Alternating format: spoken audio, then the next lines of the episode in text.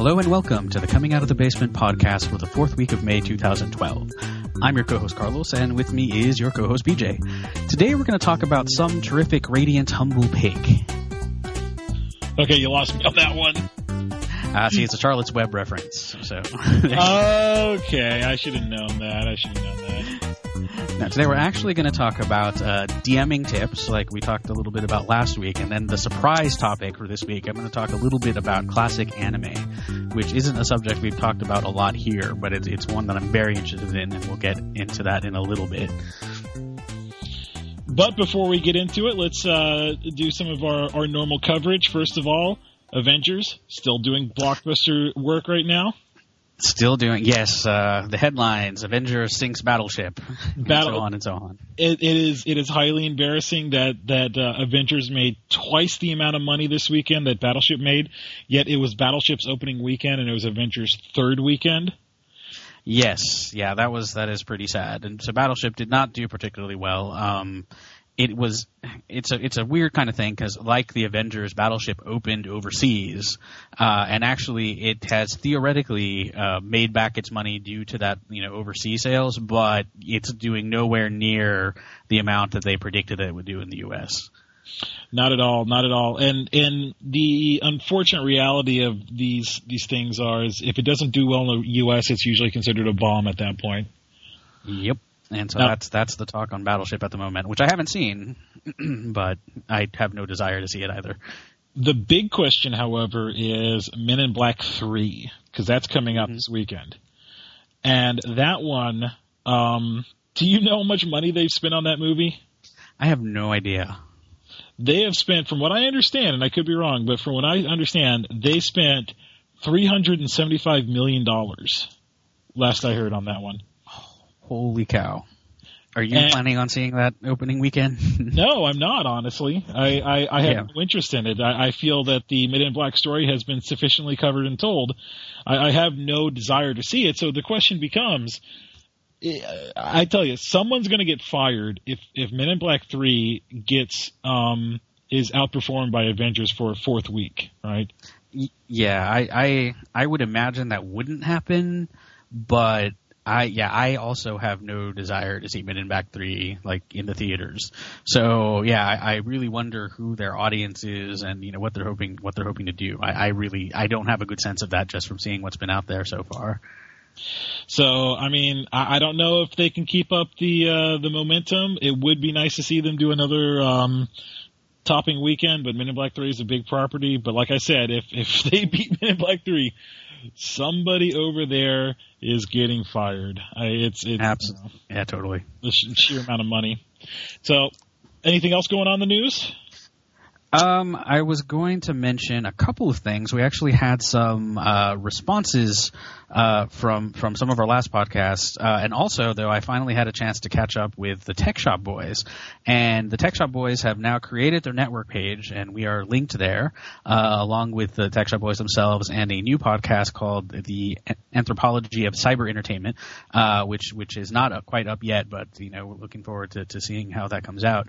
But yeah, the Tech Shop Boys talked about a few things in the last couple of episodes that I thought would be interesting to touch on. Um, you know, as we're just talking about movies right now, one of the things that that they said that they've experienced is they've had some really terrible experiences at some of their local movie theaters because you know you have people talking, you have babies there, you have people making noise and stuff like that, and generally just a, a, poor experience. You know, expensive popcorn, expensive drinks, cra- crazy things like that. Um, one of the things that I wanted to say, and not you know to rub it in or anything, but it doesn't have to be that way. Uh, here in Austin, in particular, you know, and, and now there's there's a franchise in different parts of the country, but uh, it started in Austin. We have the Alamo Drafthouse which is an awesome theater. Um, they they serve food, and drinks, uh, alcohol. Uh, they have a no baby policy uh, except for on specific baby days, um, and they they have a no talking, texting policy that they're very serious about. Like if if anybody ruins the movie experience, they get thrown out, and occasionally people will get refunded. You know, so it, they're it, they're very very serious. They have a lot of really fun commercials. Um, do you have any favorites of those? Well, they're they're just so serious about their no talking and texting that they throw that one lady out. She left a drunken message on their answering I- machine. That I will link to that. It is so much fun. That ended up being on Anderson Cooper. It got like national news um, coverage because yeah, and they were celebrated. You know, finally somebody's willing to step up to the rude people who, you know, that little glowing screen. You know, your eyes immediately go to it as soon as you see someone turn on their cell phone. We, as I admitted, I went to the Avengers four times. One of the times we were up in the back. It was a 10 p.m. showing, so 10 o'clock at night, the very last showing of the evening. Um, this couple brought their entire family, which included a two-year-old child and a baby. The baby slept the entire way through, so no complaints there. The two-year child like had a freak out, and not only was it a two-year child who was just like stomping around and screaming, they let the child wear the shoes that have the lights that go off whenever the shoes Oh, like touch the ground. So not only is she screaming and making noise, the entire theater is like all of a sudden flashing like some kind of disco theater as you know her shoes are lighting up. So you're absolutely right. You know that's a, bad experience, but you go to the Alamo Drafthouse, you can get a beer, you can get a good meal. They don't allow the babies in, right? They do, like you said, they do have specific showings that are for um, parents and children, you know, at different times of the day. But if you don't go to one of those, they ask you politely not to bring your babies, and and you know they they I, I don't know how strictly they enforce it, but I'm pretty sure they don't let the people come in with the child. Yeah, they, yes. Uh, children have to be at least, I think, six years old to become in with a with a guardian, and if they seem any younger than that, they will not let them in. And I've seen I've seen that happen before. So, um, yeah, they're really serious about the, the trying to make the experience a good experience. We talked about Alamo Drafthouse last week briefly. and We were talking about the uh, the summer of '82. Right. And and I mean they do special events like that all the time. You and I went to the it wasn't a sing along, but it was a live performance of Labyrinth oh, right. Yeah, that's right. I'd forgotten about that. That was cool. where they And showed the, also yeah. Go they ahead. showed the Labyrinth film and then they had that that like it wasn't a band, it was two guys, but they performed live music. They performed all the music from Labyrinth, you know, live there. It was really awesome. Yeah, they do things like that all the time. Um, we, Holly and I went to one of their what they call the rolling road shows, where they they bring out a giant inflatable screen somewhere and they'll show a movie. So last time when I talked about that Mad Max thing that was going to be at a at a racetrack, it was a rolling road show and they had explosions and stuff like that. Holly and I went to go see a silent movie, Buster Keaton's The General, there, which is about a Buster Keaton movie where where uh, the general is a train, and so you took a train out there and you had the train in the background doing the sounds for a train during the showing. It was completely awesome. Um, they've done stuff like they show the Goonies in a cave just outside of town. They show Jaws like when you're in the lake on an inner tube. Uh, they show Texas Chainsaw Massacre at the house it was filmed at. They do some really amazing things. And just in their regular, what they call their signature series, they have a lot of really fun events. They had, um, they had something that they used to call Mr. Sinus Theater, uh, but they got in trouble a little bit with uh, Mystery, the people who own Mystery Science Theater, and now they're called, um, I bel oh, Master Pancake Theater, and they do kind of comedy type shows, RiffTrax type stuff, which is a lot of fun. They have um, they do sing-alongs and quote-alongs, and they have celebrity guests, and so basically they're just they're just a ton of fun. A great great show. One of my favorite stories is for the people a a few years ago who went to go see Wrath of Khan. Um, they while they were seeing Wrath of Khan, like at the very beginning of the movie, the film like caught fire and melted, and everyone was like, "Oh gosh, what happened?" And then Leonard Nimoy came out and showed the new Star Trek movie. So you know they do some really amazing and awesome things at the Alamo Drafthouse. It's a great experience, and I think theaters, especially nowadays when when the theater experience, you know, people are having these serious problems with it. Theaters need to do that kind of thing and just kind of be these film lovers, and and uh, they're just incredible people. So I, I completely agree. You know, look for venues like that to really get that that true um, film film going experience, right? If you want to go and enjoy your movie, not just enjoy the movie, but have a, a beer and maybe have some fries or something like that, and really be able to kick back and enjoy it. That's where you got to go.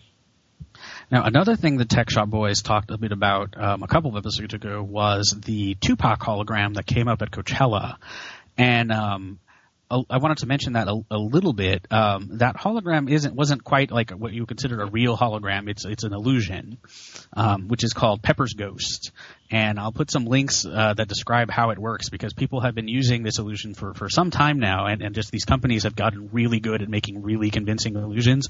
But there but there are like some really crafty diehard people who do like Halloween haunts at their house making this illusion. So it's it's pretty cool, and I'll link some of that stuff up.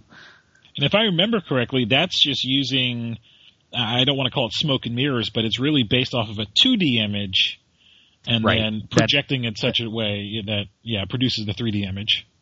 Right, right, and and you know you can you can you can make the illusion of walking uh, forward and backward on a on a stage and stuff like that, and uh, we've seen that before. Uh, the the the band, the Gorillaz, for example, the animated band, they that's the way that they do their concerts. Um, in Japan, you had something called Vocaloid, and uh, they also that also works in exactly the same way, and it, it looks really awesome and really cool, uh, and it's this illusion type effect. And like I said, we'll link to it with some sites that go into detail about how this effect is created. Uh, but you can find some depictions of it online. They're kind of off because you know it's watching something on YouTube, but you can kind of get a sense of how cool it looks. Yeah, it's it's and they've already done another one. Who did they just do again?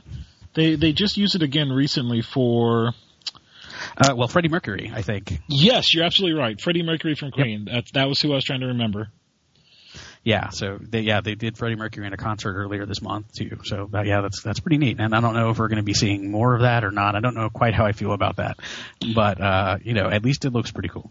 When will they realize that the real money isn't Elvis? I mean, just go for the cash cow. Yeah. Um, So a couple of res- go ahead. Well, I just wanted to mention we mentioned the Tech Shop Boys a lot. And I just for anyone um, we're we're part of their network, and so we're we're posted there as part of their main page. If you want to go find the Tech Shop Boys, you go to thetechshopboys.com. Don't go to just techshopboys.com. That won't get you there. So it's you know the www.thetechshopboys.com, and that's their site. I just want to make sure to get them properly linked there. Yes, and their and their podcast is a lot of fun. They sound like they're having a lot of fun making it, so it's it's quite cool. Um, so a couple other things I wanted to mention. Um, some of the people on the Coming Out of the Basement blog have finally realized that we're doing a podcast, and they've gone back and started listening to it. And uh, and and at least one, Derek, who who was one of the guys who came up with this this whole thing, uh, he he is desperate to correct me or, or add to some of the things I've said about board games because he's become a huge board game fanatic. So I think we're going to try to have him on uh, one of these days, especially when stuff gets a little crazy for me. I think if we can arrange for him to get on to talk a bit about board games, that would be awesome because he plays Dissension, Dominion. He's played every game that I talked about certainly, but he's played a lot more. So hopefully we can have Derek on at some point. The other thing is, I got some responses about the power fantasy and specifically how, how females might view the power fantasy. Uh, my wife Holly um, talked to me a little bit about it, and she sent me a link to a long discussion um, about what power fantasy might mean because people have different definitions for that. And there's different kinds of stuff like people rising to power, the hopeless gain hope, and, and things along like that. People that that people might want to be in, in one sense to, to to have basically to have some kind of power. And uh, and in addition to Xena, Holly and some other people sent me some lists of people that might be um, considered power fantasies. And uh, the first one on the list that I got here was Beatrix Kiddo, who is of course the bride from. Uh, man, now I'm blanking. Um, you know who I'm talking about. No, I, I mean it sounds familiar, but I don't know the reference off the top of my head. Beatrix Kiddo, and and we can both we're both like rush. Yes, exactly. Uh, Kill Bill. Duh. There you go. The bride from Kill Bill. Oh, that's right. Uh, the reason they they bleep her name, that's why I couldn't remember it in every in Right. the entire movie. So Yeah, until the end. Uh, also, people got mentioned: Catwoman, Buffy, Willow. From those are both from Buffy. Um, Sailor Moon, which I'll talk about a little bit later on. Um, the some of the females in Crouching Tiger, Hidden Drag- Dragon, and a lot of the females in these these kind of martial arts movies. Um, mentioned several anime people, the people from Bubblegum Crisis, Ghost in the Shell, Lina Inverse from Slayers, Yuna in the Final Fantasy series, uh, Katara Toph Korra from Avatar, Utena, uh, and all these different types of, of uh, characters. Uh, also mention, let's see, going on to other lists, uh, Hermione, who I think is an awesome, my favorite character in the entire Harry Potter, series, honestly. Um, My Little Ponies, Leia, Marion Ravenwood, Katniss from the Hunger Games, Eowyn, Samus, uh, River Zoe and Inara from Firefly. So there's all kinds of examples here, and and I think maybe this is something that we can revisit in a future episode, talking about about this type of thing. As it was explained to me, it for guys it's a, ma- a matter of like physical dominance. We like to see the Conans, you know, people who are obviously stronger and and you know capable of overcoming great obstacles and odds. From what it was explained to me is um, for women it's more of a confidence thing. They like to see not just women who are powerful, but women who are confident in in their abilities and their position and what they do. That, that's what does it a lot more from that perspective. They like to see that confidence, that that confidence radiate from the uh, the character. Yeah, so I think that would be something interesting to talk about um, going forward too. Yeah. Um, so finally, we mentioned Diablo three. Are you ready to talk about it? I am. I am. Um, I've been playing it. I've I've already beat the game a couple times. You know, working my way through the the various uh, uh, difficulties and such. Um, and you and I kind of briefly talked about this uh, this weekend when we were wrapping up our Mutants and Masterminds campaign. Um, but all in all, I'm, I'm just I'm a, I'm disappointed with the game. And that's not to say it's a bad game. When when I say that, I'm not implying that it's the worst game ever and that it has no merit. It's a fun game. You play with your friends. You wade through the the you know waves and hordes of monsters. But my problem is is that a it's a pretty short game, you know, and the, you're expected to replay through it several times with the different difficulties. So you know that's supposed to be part of the lengthiness of the game, but also a lot of the stuff, you know, the, the, characters feel pretty generic in their build out, you know, not as robust as it was in Diablo 2. Um, so a lot of the characters are going to end up kind of playing the same. Um, only one class actually makes use of its weapons. Everyone else uses um, kind of um, static uh, uh, animations for their abilities. Only the barbarian is the one who ever actually swings his sword or what have you. Um, but all in all, my, my biggest problem is they really kind of hype this game around the economic system. You know, they're going to have an integrated auction house that's going to be across all the servers and it's going to use real money. And the auction house, for my money, is kind of the thing that's breaking the game right now. I haven't used it that much, so what's going on with that? So, nothing binds to your character, right? you you whatever you use, you can use it and throw it up on the auction house. Someone else can use it; they can throw it up on the auction house. So because of that, it's very cheap to find ridiculously good gear on the auction house, right? Like the the quote unquote rare items, the yellow items, you can equip yourself. You can fully equip yourself on the cheap with those yellow items, the the ones that have all the really good stats. And then as soon as you're done with it, you out level it. You just throw it back up on the auction house, right? And because there's literally millions of people playing, getting more and more gear, getting this stuff, the market has become so saturated with this stuff that it, like I said, it's it's very easy to find very good gear and get yourself fully equipped. You know, the other guys didn't know about this, and then I I started doing it, and and my friends, you know, uh, Scott, Matt, and, and JJ, they all did the same thing, and we found our, all of us having like super awesome gear and nothing being a challenge anymore. So for me, I, I enjoy Diablo 3. I think there's some things that it did really well, but really the most of my enjoyment has come from playing with people that I know. And that's the cool part. Like playing with people that I hadn't seen in a while or that live in other, that live in other states or whatever and getting together and playing with them has been awesome. Um, and, and I'm hoping to play with Holly uh, more as well, uh, which is cool because it's hard sometimes to find these kind of multiplayer games that, that you can, that you can do that with. Um, but yeah, it's it's not like a giant improvement over Diablo 2. I mean, it is it is basically an extension of the game, right? It, it, plays very similarly to Diablo 2, except I think there's some things that aren't that are worse. One is is that multiplayer is now four players instead of eight. So I remember in Diablo 2 you can have these giant parties, which was kind of neat, but now you're you're limited to four players, and that happens. You know, it's it's surprisingly easy to get four players uh, in a game. The other thing that I found kind of uh, I was unhappy with was the single player online game. Must be online and connected to the servers in order to play the single player game. And um, there's different theories about why they did that and what they said it, but you know, especially at those first couple of days when you know we know people who took the day off and the servers were you know, down half the time. That's I think a pretty big problem. I mean, Blizzard's going to have a hard time um, recovering from the embarrassment that was Error 37 right? Yes. yeah. And and so you, I wasn't really unhappy with that. You're right, and and they didn't break the mold. I mean, but to be honest, I, I shouldn't be surprised by that. We, we shouldn't be surprised by that because like StarCraft two came out, and that was absolutely StarCraft. I mean, nothing groundbreaking about it. Nothing. I I I, I hate to use it because it comes across as very negative, but there's nothing innovative about it. The first StarCraft was very innovative. And, and, yeah, so, same thing with Diablo three. And yeah, and again, it's not a bad game. It's not. I, I like it. I enjoy it, and I like playing with other people. So I, I, I know I am going to be continue to play it with some other people. That's not, and that's not a problem. But it seemed like it would have had so much more potential than what it actually came out with.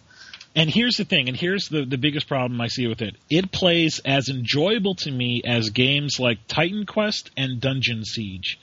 Now, Titan right, Quest. Or Torchwood or Torchwood. Now, those right. games are considered more genera versions of the Diablo game, right? They're considered the, I, I don't know, the the ugly stepchild or the second cousin, however you want to put it, right?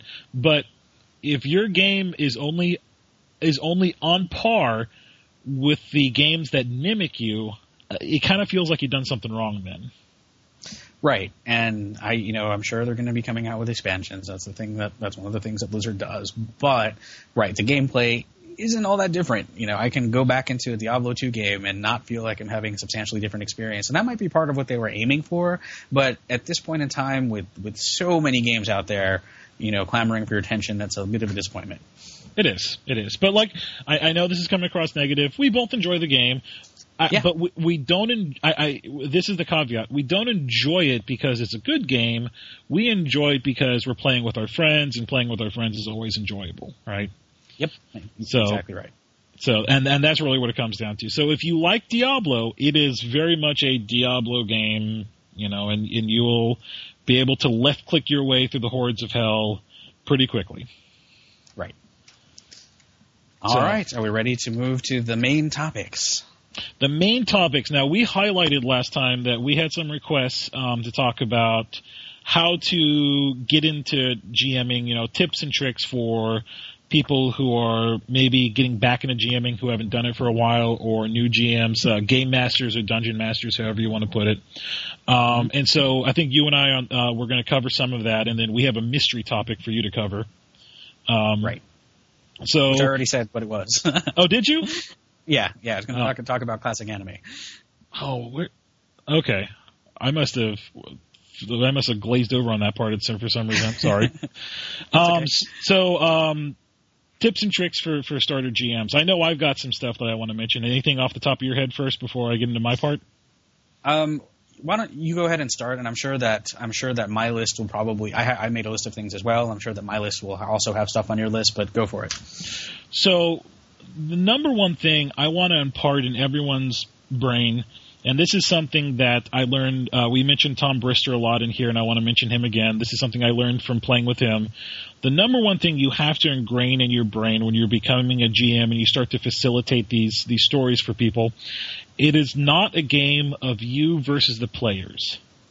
And I think a lot of GMs kind of get stuck in that mentality that it's them versus the players right? And then when the players start, you know, winning every combat, the the GM starts getting really frustrated because he feels like he's not winning the combats. I know we have one particular player. I'm not going to mention his name, Jason. Um, that if he he as a GM, you know, if he doesn't win, if he if he's like you know, if we trounce a combat, he gets really frustrated by it because he has that sort of us versus you know me versus them mentality. You can't have that. It, it's just going to create a bad relationship between you and the players. It's going to create a lot of uh, in combat fighting. So what you really got to come across as you are the facilitator of a story. There is a story that's being told, and you're helping people who don't know all the ins and outs of the story. They're just people who are like watching a television show. You're helping them experience that story. That's really what your job is. Some people might say, well, then I'm not going to have any fun. There's going to be tons of fun to be had, right? it's just a matter of understanding what your role in is in the bigger picture, right? You're facilitating the story. Players are going to do some dumb things that you'll get some chuckles out of. You know, they're going to do some innovative things that you're going to be like, "Wow, I didn't think you could, you know, pull that off or something like that." And really, you're just trying to facilitate the story from them, trying to move it along, keep it fun, keep it interesting, um, come Right, up with it's- new it's- ideas. it's- Right. It's their story, generally. I mean, they are usually the stars of the story. Yeah. I've been in some games where that hasn't been the case, but usually, and you usually want them to be the stars of the story. But yes, I, I agree with you completely there. And, and that's a very good point. I don't think enough people believe that. I think uh, a lot of people, when they start GMing or DMing, they think it's their story, and the players are just kind of there, right? Right. And uh, I, I just, you know, you, you can't think of it that way because these are the people who are playing in your world. Sure, you're throwing in elements for them, right? But it's really about how they interact with those elements, right? So, um, a good example is this Mutants and Masterminds campaign that we wrapped up this weekend. A lot of that campaign was based around how you guys were going to kind of enter the world of the DC universe, interact with it, and, and stamp your place on it. You had a lot of options at the end. Um, and surprisingly, you guys picked like the one option that involved no combat. yeah, that surprised me too. I was like, we got through an entire. I felt, I, I almost felt like I did something wrong, like I was boring you guys or something like that, because I was like, we didn't have any combat. We we got through an No, entire it- session. No, but it worked out. I mean, it was, you know, we use the term realistic, uh, you know, with quotes, but yeah, you know, it was realistic to the story and to the, the world, right? So no, that was, that was a lot of fun. And we, yeah, we went through an entire game, no combat, but we did a lot in that game and in that universe. And yeah, it's, it's kind of, in, in this particular sense of looking at the, the RPG, it's, it's kind of the shared narrative, I think is, is a, is a useful way to think about it. That's a between great the DM and the players. I, I, that, that that I think that's that's much better. Good job on that one. That's much better than my facilitator. You're right. A shared narrative between you and the players. And so in that campaign, you guys got to decide. You guys got to decide how you're going to end it, right? How you're going to, you know, ultimately. And it's, you know, we said it's not wrapped up. We're going to do like another chapter, but uh, you guys had complete control over the narration, over how things were going to happen. I didn't force you into any, you know, particular formula or ending, right? Right. So Mhm. you, you could have gone out bl- guns a blazing, and, or you could have, you know, parlayed your way through the entire thing, and you, and you guys did a great job. So you got to get in the right mindset for being a GM, and, and it, there's nothing wrong if you just if you don't have that mindset. You know, not everyone can can you know GM. It's it's not a, a fault on you. I mean, I can't do a high jump. There's nothing wrong with that. Right. So if you're a very competitive person, you're just very competitive. You always have to beat people at whatever the task is. Might not be good for GMing because that's not what it's all about. Yeah, that that might be something you need to keep in check more, or, or something you, for, something for you to work on, if if that is the way that you're going to approach this kind of thing. And certainly, um, it's it's being a GM is is different from being a player uh, in in a lot of ways, but you know. There, there are certain things that will that that are that are similar to them in this kind of constructed narrative, creating your character, you know, creating the world. Um, but yes, competitiveness between GMs and players in that kind of direct, I have to beat you kind of way. You know, it can be maybe fun in in like a specific battle or something like that. But for an overall game, that's really not something you want to do because that makes it a really antagonistic environment, and that's not only awkward between you and the GM, but all the rest of the players too. Absolutely, absolutely. So, one of the other kind of tips I wanted to, to hand off was um, um, about rules adjudication. You know, any game you play, no matter if it's the easiest game or the most complicated game, there's rules for how you play the system, right? We're humans, you know, we have real jobs, real families. You can't be expected to know all the rules 100% of the time, right? So, oftentimes as you're playing and you're trying to figure out something, you're going to get bogged down in rules adjudication. How do I do this? What's the DC for that? You got to feel comfortable in tweaking the system that is appropriate for the situation. Don't let combat get bogged down as everyone's trying to figure out the rules for fighting on slippery ice in the middle of a snowstorm and blah blah blah blah. Right? Sometimes you're just going to have to ad hoc it and say, okay, well that's going to be a like a a difficulty challenge, 15 balance check, and you need to do this, this, this, right? And if someone argues with you, right, you can entertain the argument for a little bit, but ultimately say, hey, you know what? When we'll finish this combat with the rules as it is, and then when we have time, we'll go look it up and make sure we know it right for the for the next time, right? Right. And if, if something goes horribly, horribly, horribly wrong because of the rule decision that you made, well, then maybe you can go back and revisit it. But you really don't want to let it bog down everything. And and you don't want to tell players that they're wrong and never throw the GM card and say, "Well, I'm GM. Anything I say is you know, is is the rules." Right? It's, it's, that's not why you're doing it. You're not trying to to throw around authority. Right? You're trying to say, "Hey, combat's getting bogged down by us trying to figure out what the rules are." We need to kind of pick up the pace here. We got story to tell. We got, you know, uh, quests to complete and stuff like that.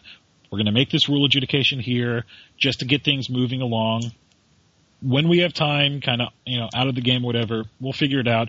If something horribly bad happens, we can go ahead and revisit it.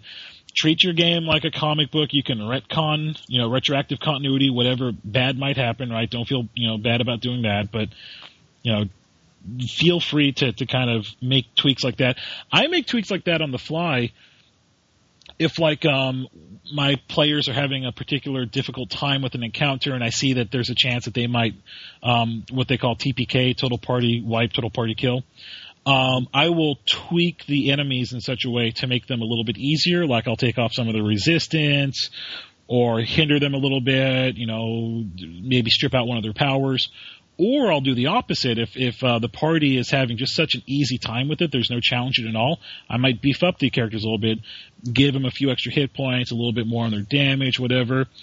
It's okay to, to, to do it on the fly, but do it on the fly not for the purpose of beating them, but for the purpose of making it more or less challenging that is appropriate for their enjoyment level. Mm-hmm. And so you got to feel comfortable making those on the fly modifications. It's it's you're these rules are all, all made to just facilitate the game, but feel free to, to modify the rules as is appropriate for the situation you're playing in. Right. Um, the other thing I wanted to mention is um, modules, modules, modules. The reason I love modules is that I have a full time job that you know makes up the majority of my time. Um, uh, even though I say this, I did kind of invent the Mutants and Masterminds campaign on my own. But uh, for the most of my stuff, I use modules. But even then, I modify the modules just to make them a little bit more unique. The reason I, I like modules is because if you're busy, if you're busy, you don't want to have to spend the time to think up of an entire world, an entire story, and all the characters and NPC names and what's this person's motivation, what's that person's motivation. That's a lot of time. So I recommend picking up modules and then feel, you know, always feel free to tweak the module in such a way that is appropriate for your campaign. So a great example is the Scales of War Adventure Path. I am using that as a base for my A-Team themed campaign. Modified character's name, I got General Morrison and all that good stuff. So it's a very highly modified version of that adventure path. It's just the base. It's like it's like a soup, right? It's like the chicken broth and then I throw in all my other vegetables and, and, and protein or what have you to, you know, kind of spice it up. So it, for the busy person with a real life and a real job, use the module as your base, and then that allows you to free up some time, and you can tweak on the fly as you will. Definitely. So I had a couple of things to mention too. Um, just a, a, little, some some more generic and some almost exactly what you were saying. Um, one is that it really helps to if, so we talked a little bit about a living campaign last last time, and we didn't really explain that, and we did have a question about that. And what a living campaign is, it's this giant shared world campaign, and and we use the the uh, role playing game association from Wizards of the Coast, the RPGA example last time when we were talking about what they call living Greyhawk. And what that is is it's a game that everybody in the world can join. And in that particular case, it was based, you know, the modules you played were at least partly based on where you lived physically. So we lived in Texas, so we we could play these modules. Everyone could play what they called the core modules, and, and other regions, everyone had their own modules too. But the living campaign is different from what what other games are in that the rules have to be the same for everybody right? So in that sense, you really have to know the rules if you're playing that kind of game because you want to make sure that you're fair to your players and fair to everybody else, right? So that's that's a situation where rule stuff tends to be more more emphasized than than maybe it would be in what what we normally call a home game stuff you play on your own. Um, I vastly prefer home games. I, I, I mean, I, I, like winning games occasionally, but I prefer home games because of that freedom. Uh, but one of the nice things about, I think, playing in this living campaign was it, it's like, in, in a lot of senses, it's like trial by fire because you're going in, you're playing with often strangers or you're playing at a convention or you're running you're running all these games and so you have to know the rules. You have a set limit for like four hour time slot. You have to know the rules. You have to adjudicate quickly. You have to do all these kinds of things. So in one sense i think for me anyway that was a really useful uh, in, in getting some of those those skills down and I think the other aspect of it is the home games um, are great to, to play with your friends, but there's a greater social aspect to the RPG, to the living campaigns. You meet people you might not have necessarily met. I made a ton of friends when I played in the RPGA. You and I wouldn't know each other if it wasn't for the RPGA. Right. Um, JJ, one of our close friends, he's another one who you know we wouldn't know if it wasn't for the RPGA you know Tom yes. Brister. So uh, a great social aspect. You can make friends you'll probably also encounter a lot of people that you're maybe not that thrilled with, and and we have plenty of examples of those. But we don't want to focus on the negative here. Right. I mean, there there are certainly positives and negatives to everything, but yeah, overall, I had a mostly positive experience. I think. So that being said, when I'm looking at stuff for beginning DMs, one of the things that I would want to want to emphasize is either it's really helpful if you know people already when you're starting up a game because that way you can kind of get a sense of what kinds of things they're interested in. Do they like combat? Do they like talking? Like that kind of thing. So kind and a really important thing I think when starting a game is the ability to set expectations. You know, what kind of game is it going to be? Um, is it going to be more of a role playing game? Is it going to be more of a combat heavy game? Is it going to be you know intrigue? I think that's a really good thing to have up front. Um, some mechanics will lend themselves more to one type of game or another, but they're not necessarily restrictive. You know, with the Mutants and Mastermind game that BJ ran, we could have gone a lot more combat heavy than we did, but the rules are such that we don't have to. Um, if we were playing something like the Amber diceless role playing game, well, that doesn't lend itself so much to combat and tactical kinds of stuff, so you wouldn't have that option. But some people really like that as well. So that kind of decision is important and, and kind of setting the expectations about what kind of game you want to, what, what do people think is fun? Um, another thing that I wanted to say is it's really helpful to get a sense of like the more your players create about their characters and the more they talk about what makes them tick and what they want to do, that gives you the opportunity to help them kind of shine in the story, right? They can it helps me when I know my characters have the characters in my game have certain goals or you know they want to accomplish certain things. And BJ, you know, you did that in the Mutants and Mastermind games, particularly early on. Um, that you you kind of got that information from us so that you could integrate it into the game, so that we'd have the opportunity to do that. I think that is another thing that kind of helps make people have you know help people enjoy the games you you got your shot at shot at Dark Power. Alley Cat got to tussle with Catwoman. Mullet Man became member, well, quasi member of the Justice League. Everyone kind of accomplished all the, the the big things that they wanted. I didn't know that um, JJ was so invested in his character Mullet Man. That always just seemed like a uh, just a, a shot off of uh, the MacGyver character as sort of a gimmick thing. But he was really at the end of the campaign. He's like, Mullet Man wouldn't do that. He just right. he wouldn't do that. Yeah, he, he, was really yeah, he was really serious and he was really invested, which I think is real, means it was really successful. That was awesome. Uh, you know, yeah, yeah, it, it, was, it, was. You said it was the most serious conversation you'd had around a game world, so no, that was definitely a success. Yeah. Um, another thing that I will say is that. Uh, and this also harkens back to uh, what BJ was saying about modules, is that any amount of prep time you can squeeze into helping a game will help so th- there's different types of games. You know, we tend to the dichotomy, you know, false dichotomy to a certain extent, but useful model is that you have games that are sandboxes and you have games that are on rails right? And the sandbox is kind of you think of like the Oblivion Morrowind video game where players can explore anything and do anything and go anywhere, and you don't really have necessarily a set adventure for them per se. That's a sandbox game you can do that. It's really hard to run and takes a whole lot of world building in order to get something like that to be really successful. The other, the the polar opposite of that is what they call the Rails game, like rail railroading someone. Basically, you have a set objective. You have a set, you know, you know that the players are going to have to do this, have to do this, have to do this, and that extreme also is kind of problematic and tends to be more problematic to players because a lot of people don't like like they're feeling railroaded necessarily. So I think the module thing and taking kind of your own module and, and adapting to adapting it to your players and to the story is is a really nice compromise when you don't necessarily have the time for all of the elaborate world building that you might need to do. Um, but any kind of prep time you have will help, right? If you're doing maps, it helps to have the maps done in advance. If you're doing monsters, it helps to have the either the references or like printouts of the monsters in advance. Uh, the minis chosen if you're using minis, stuff like that. Any any amount of prep time can help the game significantly. So you know, like BJ, I work full time. One of the reasons I can't, and I go to school as well. So one of the reasons I can't GM right now because I, I really like GMing, but one of the reasons that I'm having a really hard time doing it uh, the last year or so is because I'm super busy with with work and school.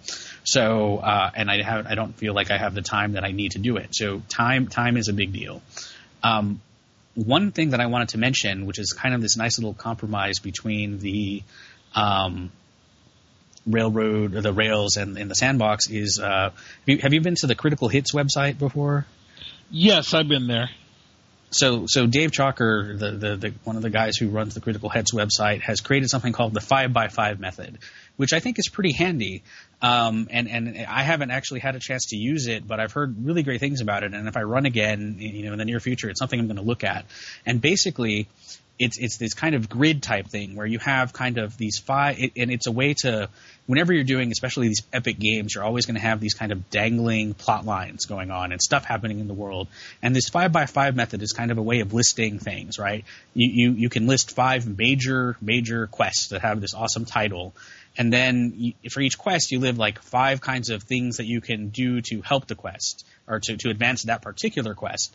That way, as the players decide kind of what kinds of things they want to focus on, you'll have something at least you've thought about it and maybe you've prepared it.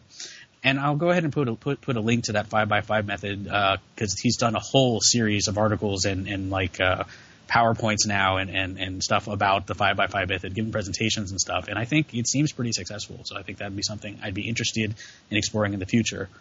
And the last thing that I wanted to, to, to, mention is again, completely depending on your on your group. I I really like using props sometimes. So for example, I've made videos and had like these little video clues before for for some of the games I've run. Um, I, have used loot cards before, where people can randomly select loot uh, based on based on the loot cards. Um, I've had minis instead of minis. I've used like candy before, so that people could defeat the monsters and then eat them, which was was popular sometimes. So, so, yeah, I mean, there's there's just there's a bunch of little things you can do to kind of make the whole thing enjoyable.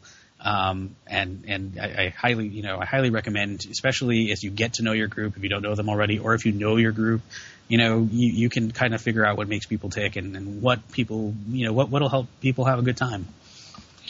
Absolutely. I, I used to do some prop stuff myself, and I used to put a lot of work into the background and and and what have you. But you know, real life kind of kicks into gear, and you can't do that kind of work all the time. So you do the best that you can to make the, an enjoyable game. Um, and you know, if any of this doesn't sound at all enjoyable to you, it's okay. You don't have to be a GM. You know, we we know two guys who you know don't GM at all, and and and they have more than enough fun just being players, you know. So it, it's GMing is definitely not for everyone, but I find it to be highly rewarding. Yeah, it's it's a lot of fun, and and I think you mentioned last time you can get some some skills that are applicable to doing other things from GMing. Oh, uh, improv. improv is great. Um, it, GMing taught me a lot about you know skills for. Thank you for reminding me about this because this is another one thing I want to touch on. Um, a lot of my skills for teaching um, came from GMing, you know, developing a, uh, a, a, action plan, you know, a step by step, you know, I want the students to do this and then get to this and then get to this.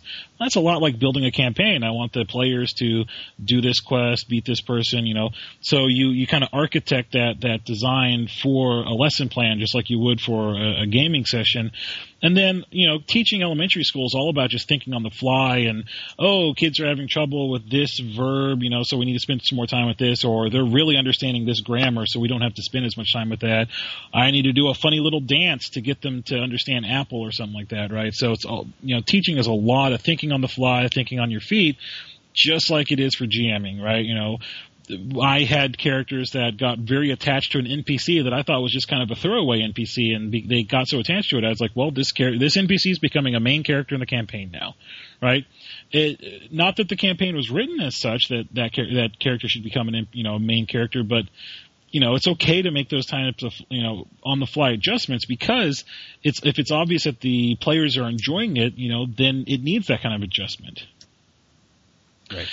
And and then it applies to work also because a lot of teamwork stuff I've learned came from playing Dungeons and Dragons, right? You're you're taking a group of people who their individual abilities will not be able to overcome the obstacles put in place, but by using good teamwork skills, you know, using their powers in, in an associated way, you know, a team of four or five people can overcome a dragon. I know it sounds silly, but the skills are so applicable. You have to work together to overcome the obstacles, just like in work, you know, you have to develop an action plan and you have to work together to accomplish a project or something like that, right? So, and then everyone's going to bring different skills and different abilities to the completion of that project. So I, I always wanted to write a book that uh, entitled everything I, I something like you know everything I know in life I learned from you know Dungeons and Dragons as you know just this sort of you know talking about you know all these skills that I've picked up and learned from playing you know this tabletop game. Cool. So yeah, I think you know like I said. Go out, um, some great websites. Uh, RPG Now, you can pick up a lot of PDFs from there. Um, and you can start experimenting with the games. Uh, a lot of the uh, we also talked about how a lot of the gaming websites have their own uh, online store. Uh, you said you mentioned earlier um, that the uh, White Wolf uh, does all their stuff through RPG now, but Paizo and Green Ronin have their own kind of websites that sell stuff. Yes, although Green Ronin sells an RPG now also, but yeah, they sell their own stuff on their website. Uh, Paizo sells their own stuff on their website. Um, yeah, and so a lot of these companies um, will sell things from from their own uh, from their own thing. So if you see a game that you're interested in, you, you can usually find uh, the at least the electronic version by by doing a Google search, different versions of it. Absolutely. So get out there, start start running some adventures for some people. Yep. And if you have any questions, please let us know. Absolutely. We're more than happy to field any questions that you might have. And yeah, let us know. I know of at least one person who's going to be starting a game. I think after listening to this, uh, who, who, you know, by coincidence, will be starting a game soon. So let us know if this was helpful at all, please.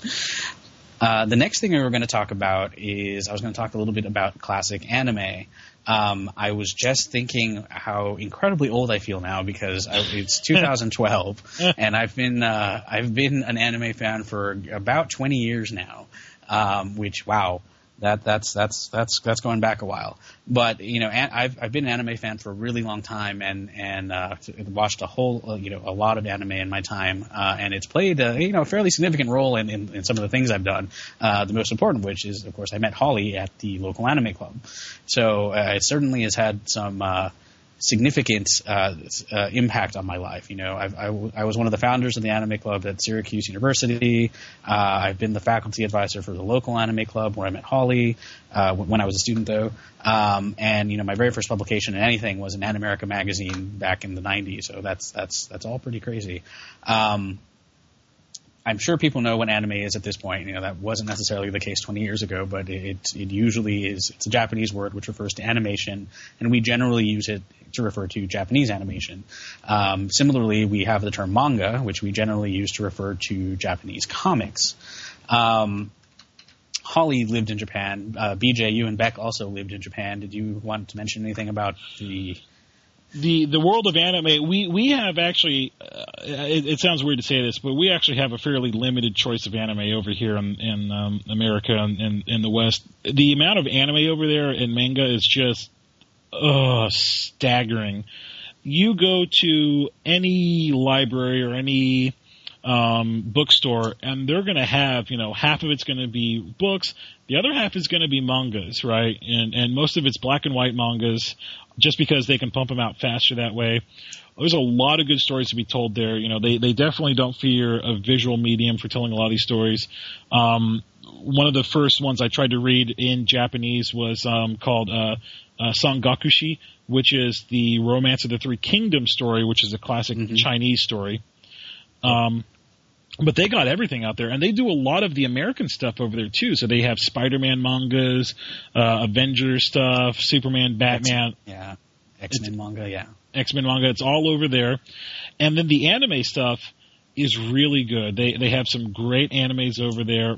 You you kind of have to pick and choose a little bit because you're going to either get stuck with you know some very kind of kiddie stuff and there's nothing wrong with kiddie stuff right but there's also some more some some anime that's more geared towards adults that have you know older characters and tell um more mature type of stories. You know, that that's Right. not just about the 15 year old kid saving the world. Right. So, and, and manga in particular tends to be really ubiquitous. I mean, even when I when I visited there for, for a while, um, when Holly was living there, it was everywhere. I mean, any of the stores you went to, any of the trains we went on, there was there was manga all over the place. And yeah, they it's it's directed. You know, the U.S. historically, uh, comics have until until you know relatively recently, comics have been thought of as a children's medium, and that's certainly changed in the last you know 10, 15 years uh, to a certain extent. But a lot of times it's still thought of that way. That hasn't been the case in Japan for quite a while, and so you have these different types of anime and manga that are specifically directed to different markets. And you know, the two basic divisions are shoujo and shonen, which is girls and boys type, you know, manga or anime. But you've got more than that. You've got stuff, you know, seinen. You've got uh, other things uh, kind of directed towards different audiences. Uh, so yeah, like BJ said, you have stuff directed towards kids. You have stuff directed towards adults. And actually, and just because it's directed towards it doesn't necessarily mean that that's the only audience that that will enjoy it. I mean, other, there's certainly cross audience uh, fandom um, and, and some of the things I'm going to talk about. But yeah, so it, it's this kind of prevalent uh, media that, that that you see in, in Japan, of which we get some of it. And what I was going to talk about today, so we've we've we've had anime come to the U.S. in various formats for for a long time. You know, when I was a little kid, I remember seeing Robotech, right, or Voltron, or uh, shows called Grandizer, The Spaceketeers, uh, Astro Boy, and those are technically anime, but that's not that's not exactly what I'm talking about. I wanted to go a little bit more uh, more recent than that to talk about some of the stuff that came over early or relatively early compared to later things. So the series that that started that I got started on uh, back when they were still doing fan subs, and fan subs are a subject that I can talk about sometime uh, at length because it's a really interesting social phenomena um, that there is a lot of research on, or at least some research on. Um, but watching fan subs of a show called Ranma One Half by Rumiko Takahashi, and uh, Rumiko Takahashi is a famous uh, manga author, mangaka, and she is, and I'm not sure if she still is, but certainly at one point she was one of the most wealthy people in Japan. Um, and specifically because of her of her series. And she did stuff called Urusei Yatsura, who you may see as an alum, um, and and she did Ranma One Half, and she's most recently, I think, well, at least in the U.S., what we've seen most recently is Inuyasha. Those are all by the same person, Rumiko Takahashi. And Ranma One Half was is a um, a martial arts romantic comedy, and I'll link I'll link to some stuff about that. Um, it was actually a shonen manga that is directed towards boys, and ran almost for ten years in Shonen Sunday. The anime had seven seasons, I think 161 episodes, uh, 13 OAVs, which are direct-to-video animations, uh, original animation video, and two theatrical releases. So it was it was a it was a powerhouse, and it had more than that too. I mean, they had song albums, they had other image albums, they had all, all other kinds of things as well. Um, and it was really one of the first uh, series that came to the U.S. Uh, from Viz Media. Um, and one of the interesting things about it when it came out was that even though it was running and Shonen Sunday, its audience was uh, slightly more female than male, which was a little unusual, but still, uh, it was appealing to them. So, Ranma One Half, um, the plot is that there's basically there's there's a this this a martial artist, a 16 year old martial artist named Ranma Saotome, and he's been engaged to another martial artist by their fathers named named Akane Tendo, and during his training in China, he fell into a lake. And a cursed lake. There's a, this place called Jusenkyo, which is like a thousand cursed springs. And as a victim, as part of his curse, he fell into a lake where, um, whenever he gets hit by cold water, he turns into a girl. And whenever he gets by hot water, he turns back into a boy. And so every lake there had a different curse. So at the same time, his father fell into a lake of drowned panda. So whenever he gets wet, he turns into a panda. And so yeah, it's it's a comedy, but it's it's actually it's it's odd because it's it's this really kind of wacky hijinks premise, but it's it's a fun show, um, and and it's about kind of his relationship with Akane and with all these other people coming in, um, and in and out, and it's kind of you know, changing back and forth between a, a, boy and a girl. So in some ways, examining this kind of these these kind of gender things. And that wasn't intentional. It's just kind of an interesting look at at, at the way these things happen. Um, and it, and it was it was really popular and it's really funny. And back back in the day, you know, 15, 15 or so more years ago, Ranma One Half was one of the shows that I used to use to introduce people to anime. So uh, you know, it's one that I that I would highly recommend as an introduction. The animation isn't uh, is nowhere near as good as animation is nowadays, but it's still still a fun show. It's still really interesting and still kind of popular apparently because I just found out they made a live action uh, version uh, late last year, or they released a live uh, back in December, which I had no idea. So that's kind of cool. I'm gonna have to track that down at some point. And and that's a, a great example. I you know I, am a fan of that series. Also, I haven't watched it as much as you have, but I've definitely um, tried to keep up the series as best as I can. Um, one of the series that I'm going to mention, and, and this is one that you're also very familiar with. Um, my favorite anime is Cowboy Bebop. Um, that is a great series. That is a great series. Um, it's one of the most popular ones over here in the states. Also, it it showed forever on uh, the uh, Cartoon Network on their Adult Swim, and it's not a stereotypical um, Japanese anime, right? It's not going to co- a lot of the elements, a lot of the themes, a lot of the characters are not going to come across as very um, Japanese in origin, and it's set in the future. And my best way to describe it is it feels a lot like um, Firefly, in that it's about an ensemble cast. Um, you know, these four characters who live in the future and they're bounty hunters, kind of down on their luck.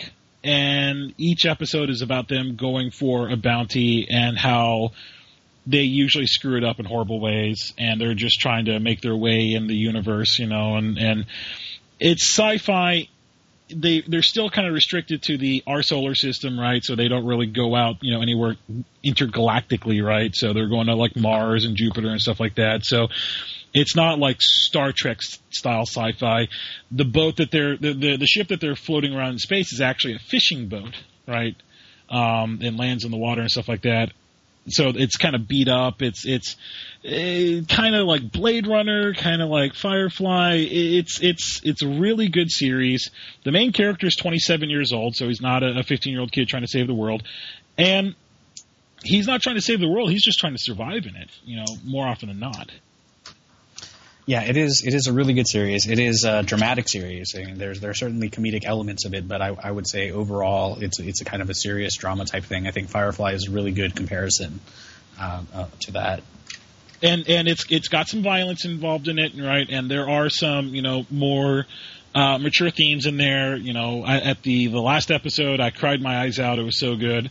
Um, and yeah, I, I, it's just one of those really touching, really awesome animes that's been out for a while now. I mean, that came out in in '98, right? Mm-hmm. Um, I mean, when we talk about classic anime, people you, you got to throw out stuff like Akira and Ghost in the Shell, um, stuff like that. It's a bit older though. Akira is like from 1988, right? I didn't even yes. realize that I was that old. Mm-hmm. And that yeah, makes Akira me feel definitely old. one of the first crossover, right? Um, the next show that I wanted to talk about was um, so Ranma was like I guess a shojo show. In this case, Sailor Moon uh, was another show I wanted to talk about. Also, recently talked about a little bit, or at least mentioned on on the Geek Girls Rule podcast. Um, Sailor Moon was an interesting one because that was a shojo, a girl directed towards girls show that was released in the in the U.S. and really I think it's considered the very first successful shojo series uh, released in the U.S. for both its anime and its manga. Um, sometimes it's called, depending on who translated it, because there have been some rights issues, not shockingly, uh, Pretty Guardian Sailor Moon or Pretty Soldier Sailor Moon.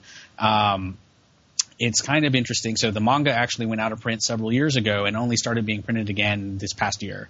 Uh, so it's just being released by Kodansha now in the U.S. again. So you can actually go and find the manga again. The anime is a bit harder to find, but it's it's still available out there. So Sailor Moon is a show in what they call the magical girl genre, and you're talking about. Um, this kind of wish fulfillment type thing. In the magical girl genre, it, it really is literally a complete genre of, of anime where there's a girl who's for some reason or some for some uh, purpose gets magical powers, and that often involves like transforming into what they call a magical girl. A lot of these shows have um, what do I want to say? Not marketing, but uh, toys associated with them. Not not all of them do, but a lot of them certainly do. Uh, so people will have uh, different things that you can buy Sailor Moon's wand or the tiara or whatever stuff like that. Um, but it it it was really considered to have popularized the magical girl genre, even in Japan, or revitalized it, even in Japan because it's seen something of a decline. And it's also considered one of the first uh, magical girl shows that had a whole team of people because Sailor Moon wasn't just Sailor Moon, but also you know Mercury, Venus, Earth, Mars, etc. Um, interesting show. Definitely had elements of fantasy and mythology in it overall. Uh, the premise is that once upon a time there was this uh, uh this galaxy spanning kingdom or solar system spanning kingdom uh, that you know centuries ago that was defeated and destroyed by this evil group called the Dark Kingdom in the U.S. And in the present day, they've all been reincarnated and and it's got you know it's it's it's a it's a kids show to a large extent, but it's also got some really serious elements to it. You know, there's there's at least temporary some uh, or even permanent deaths in it. There's there's different kinds of, of strange relationships uh, involving in it, and um, or you know confused confused relationships between Sailor Moon and her oh what do I want to say her ally Tuxedo Mask let's say. Um, and basically, so that that's the story there. And the sailor, and to mention the sailor part is the sailor part comes from the uh, traditional Japanese schoolgirls uniform, which is uh, called the sailor fuku. And there's a whole story, you know, and there's whole books about why why Japanese uniforms are are what they are, and it's largely the result of the end of World War II. Uh, but we can talk about that later later on, um, or another time, I should say. But yeah, so they they have they basically are wearing their schoolgirl outfits and become these these superheroes, and you know, the, each are so each of the sailor scouts is what they call are, are sailor soldiers are associated with a planet and an element, but an element in the Japanese sense, uh, and, and, stuff like that. So the main protagonist is this kind of is this, and I'm using this exactly. She's considered a ditzy girl who's named Usagi, uh, which literally means, and, and in one English translation, her name is Bunny. And this is a reference to the Japanese version of the man on the moon, which is the rabbit on the moon. Um, and that's in, indicative that she is supposed to be Sailor Moon.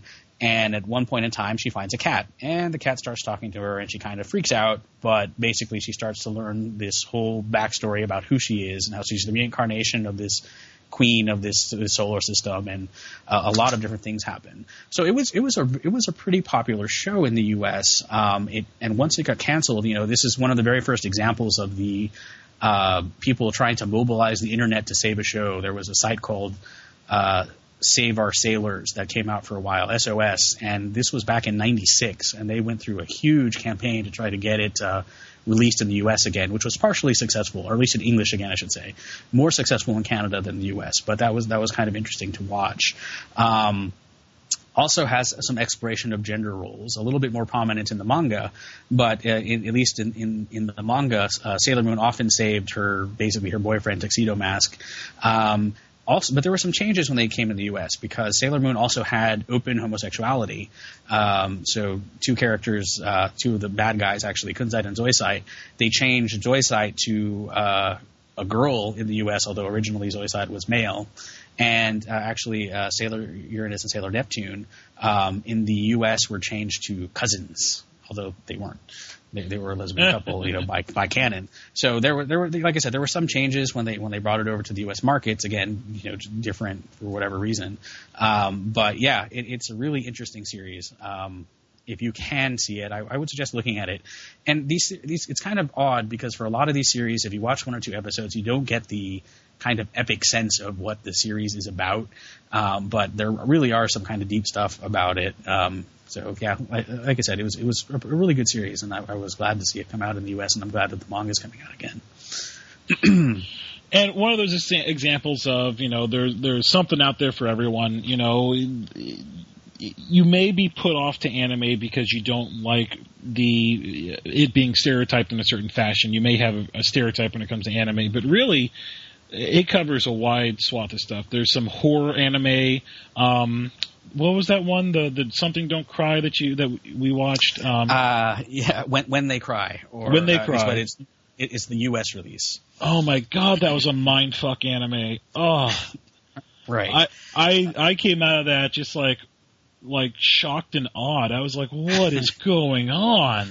And and that that is an interesting series. So that that's a series that was based on. Um, a, set of, I believe, visual novels, which is this kind of media that we really don't have in the U.S. But um, it's it yeah, and it's and the premise of it is that there's it's a murder mystery. And how, how much of it did you get to see? I got to see a good portion of it. I don't want to give any spoilers for anyone who's out there, but it's it's he, like he said, it's a murder mystery. But by the time you get to the end and, and figure out what's going on, you're just going to be like, "What the hell?"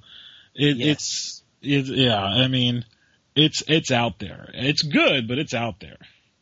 Yeah, and it's one that in order to actually get a sense of it, you or to get any kind of resolution, you actually do have to watch the entire series because you watch the first few episodes and you're like, "What the heck did I just watch?" And then you keep on watching and you're like, "Okay, this is this is weird. What just happened in those first, you know?" And so there's this there's a real sense of um, what's going on and and how how am I supposed to figure out what's happening as you go through? And you do. I mean you do eventually start figuring out what's happening as you go further and further and further into the series.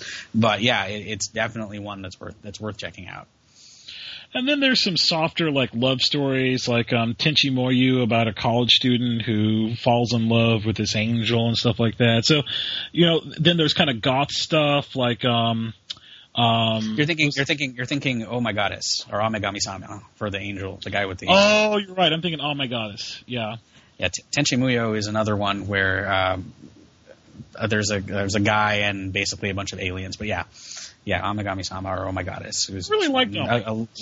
Yeah, it was it was really it's it's a really sweet anime. And then there yeah. was um not Hellblazer, but it was um what was that one about the the vampire in the red coat? Um.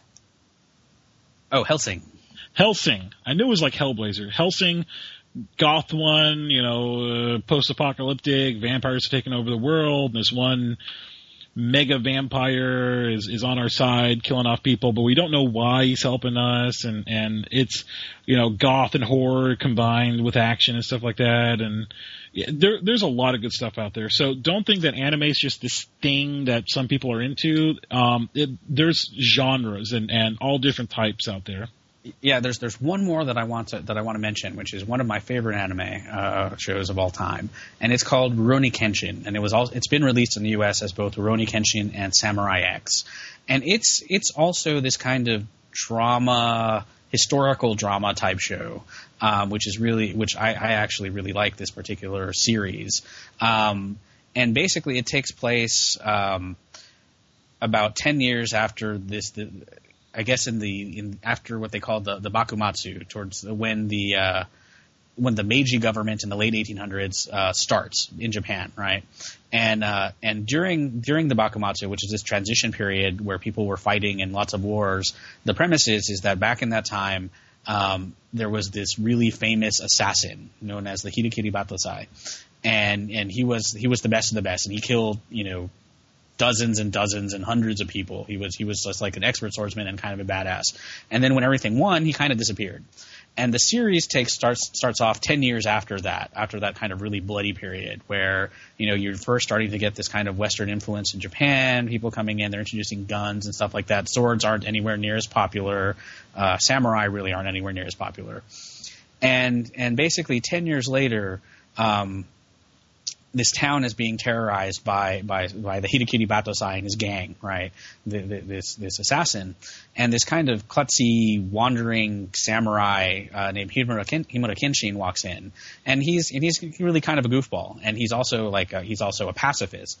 So uh, the local dojo is the local where they teach sword training is run by this girl named Kaoru Kamiya, and she's she's suspicious of him because he's a stranger coming from outside, so she thinks he might be with the Battosai.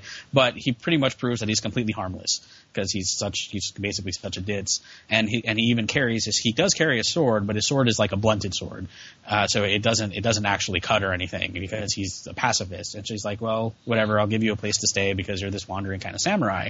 Uh, I'm going to go and stop the Battosai. So she goes to confront the Battosai, and she finds out that he was actually a former student of of her dojo from her father, who had been humiliated and by by her by her father and crippled by her father, and he's back basically to have his revenge on her and her dojo. And at this point, you know, he he's just defeated her, and at this point, Kenshin comes in, and he's like, and and Kaoru was saying like, no, you know, you shouldn't do this. Sword, swords are swords are made to save people, right? There should be a tool of peace. And and uh, and and Kenshin comes in, and the other guy's making fun of him. He's like, oh, here's another person who thinks that swords are for peace. And Kenshin's like, no, no, swords, swords are to kill people. Um, and then he he and then he says, but I, I like Kaoru's version better. And he then, of course, beats everyone up and, and basically knocks everyone out because he's the actual, you know, assassin who's who's given up that, you know, he's been through this incredible period of time and is really trying to come to grips with all of the the, the killing that he had done. And that's basically the the story there. So he comes and starts staying with Kaoru, and um, and and the whole series is about kind of confronting the past and, and, and you know Japan modernizing, confronting he, the past, confronting his past, and kind of like not falling back into that um, that that evil assassin role that that he once that he once had. And it's an excellent series. Um, there, there's, there's there's a lot of manga, there's a lot of anime. They also made a really good OAV series called Samurai X that they released here in the U.S. about his past when he was that that assassin, and um, and how and the reason it's called Samurai X is because he has an X-shaped scar on his face and like how he got the scar and why he gave it all up. So yeah, it's all it's all it's a really good series. Highly highly recommended. And and one of the other ones, just to kind of prove the point that there's anything out there, um, there was a great anime called Afro Samurai that was kind of made. I hate to use the term, but it was kind of made like a black exploitation anime, right? Mm-hmm. In that the main character is played, uh, voiced by Samuel L. Jackson. He's got a massive afro, and he is a samurai.